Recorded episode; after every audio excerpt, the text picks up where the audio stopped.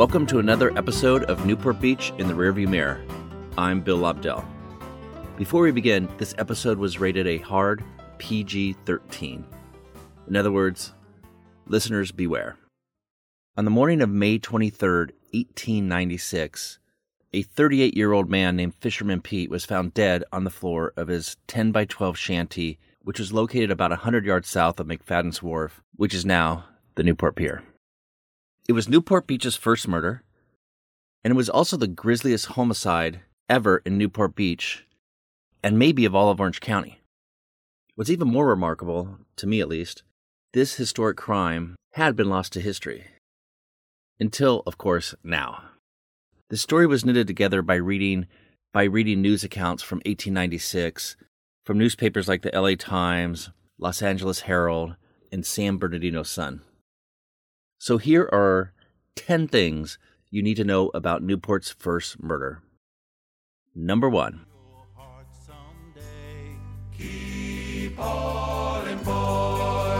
When your guiding stars in the cloudy sky. Newport Beach in 1896 didn't seem like a likely setting for a murder.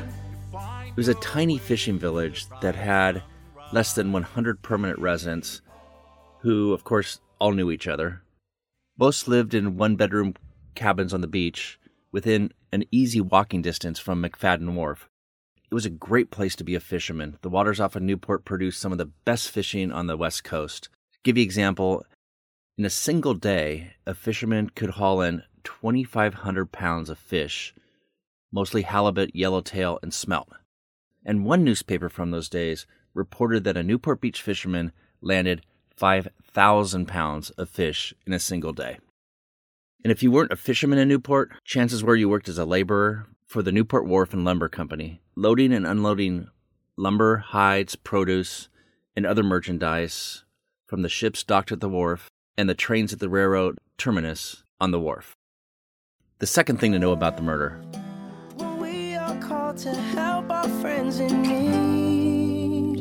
you can count on me like one, two, three, I'll be there. And I know when I need it, I can count. By all accounts, the victim, Pete Julian Guion, or Fisherman Pete as he was known, was a popular figure in the village. In his eight months since arriving from San Pedro, he made many loyal friends among the residents. Even the Orange County Sheriff, Joe Nichols, who was stationed 11 miles up the road in Santa Ana, got to know and like Fisherman Pete. As one neighbor described him, he didn't have an enemy in the world. Third thing to know Follow my lead. Well, I found a girl, beautiful and sweet. Well, I never knew you were the someone waiting for me. Fisherman Pete had a special admirer in Jesse Saray, described in one newspaper article as, quote, a buxom Mexican maiden. Pete, who was a widower with three grown kids, began courting Jessie with the blessing of her immigrant father, who also happened to be one of Pete's best friends. Which says something about Pete and his character and, and how much people loved and respected him. A marriage between Jesse and Pete wasn't far off. Fourth thing to know about the murder.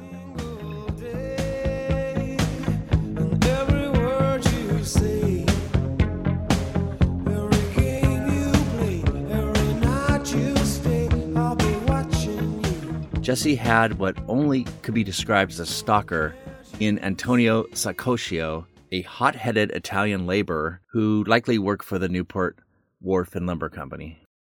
As his obsession with Jesse grew, so did his hatred for Fisherman Pete. He told several people in the village that he had planned to harm Pete if the courtship continued. A fisherman named E.W. Powers recounted that just a week before the murder, Antonio said he wanted to marry Jesse, that he was great husband material because he had a good house, and if Pete didn't leave the girl alone, he would, quote, fix him pretty bad. But Antonio must have been kind of a blowhard because no one took his threats seriously, including Pete and Jesse. But as one villager would say later after the murder, it now appears that Antonio was terribly in earnest. Fifth thing to know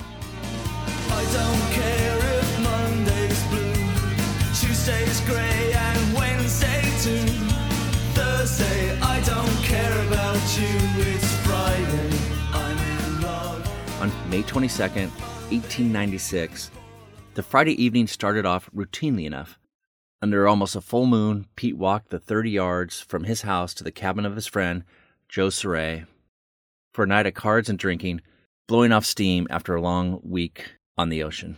Nothing seemed out of the ordinary, even when Antonio stopped by for a visit at 10 p.m., about the same time that Jesse showed up at the house as well. This shows just how gracious and trusting Joe Saray and Fisherman Pete were. They allowed this guy who's making threats all over the village about Pete to come in and have drinks with them. An hour after Jesse and Antonio's arrival, a very drunk, as the newspapers called him, highly intoxicated Pete decided to call it a night. But before he left, he invited Joe to come to his place in the morning for more drinking. This, I guess, is how fishermen spent their, their weekends. Pete then headed out the door, stumbled home, and fell into bed. Sixth thing to know about the murder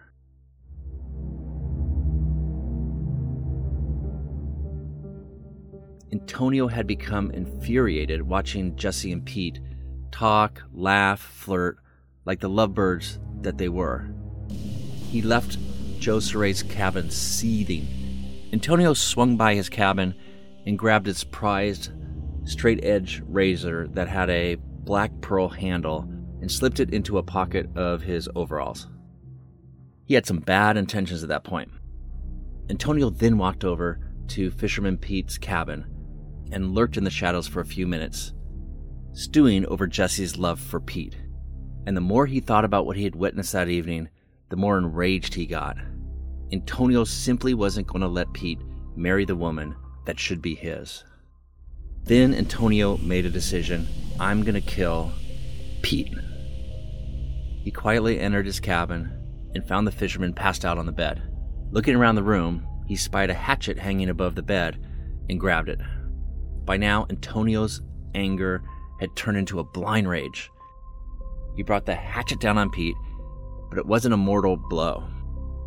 A wounded Pete, body full of adrenaline, fought back and fought back hard.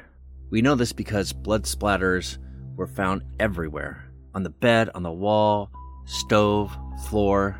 But ultimately, Pete was no match for an enraged man with a hatchet. He fell near the doorway, his head crushed, and hatchet wounds on his neck and back. Though Fisherman Pete was dead, Antonio wasn't done. He took the straight edge razor out of his pocket and slit Pete's throat ear to ear. He sliced up his wrists, arms, chest, and he cut off a couple of fingers for good measure. This murder was personal. In all, Pete's body had 40 gashes and cuts. Before Antonio snuck out of Pete's cabin and into the night, he did, a, he did a weird thing. He took the time to put the blood-stained hatchet back on the nail above Pete's bed. Returning home, Antonio spent the rest of the night trying to get rid of the evidence. Seventh thing to know about the murder.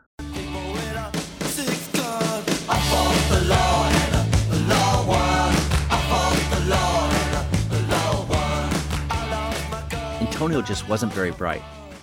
I was once told by a Newport Beach police detective that his job was often very easy because most of the criminals were really dumb, and that was the case with Antonio. When Joe Saray went to Pete's cabin the next morning to continue their drinking fest, he discovered his friend's mutilated body near the threshold of the door. Of course, in the small village, news of the murder spread quickly, and a neighbor passing by Antonio's house saw the Italian in the doorway and shouted excitedly, Did you hear the news? Pete was murdered last night. Antonio didn't flinch and replied coolly, So? What am I supposed to do about it? Weird reaction, the neighbor thought, and he would later report that exchange to the authorities. The stunned villagers summoned Sheriff Joe Nichols and Coroner Clark. who would have gotten to Newport from Santa Ana via horseback or the Santa Ana and Newport Railroad, which ran for 11 miles down what's now Newport Boulevard.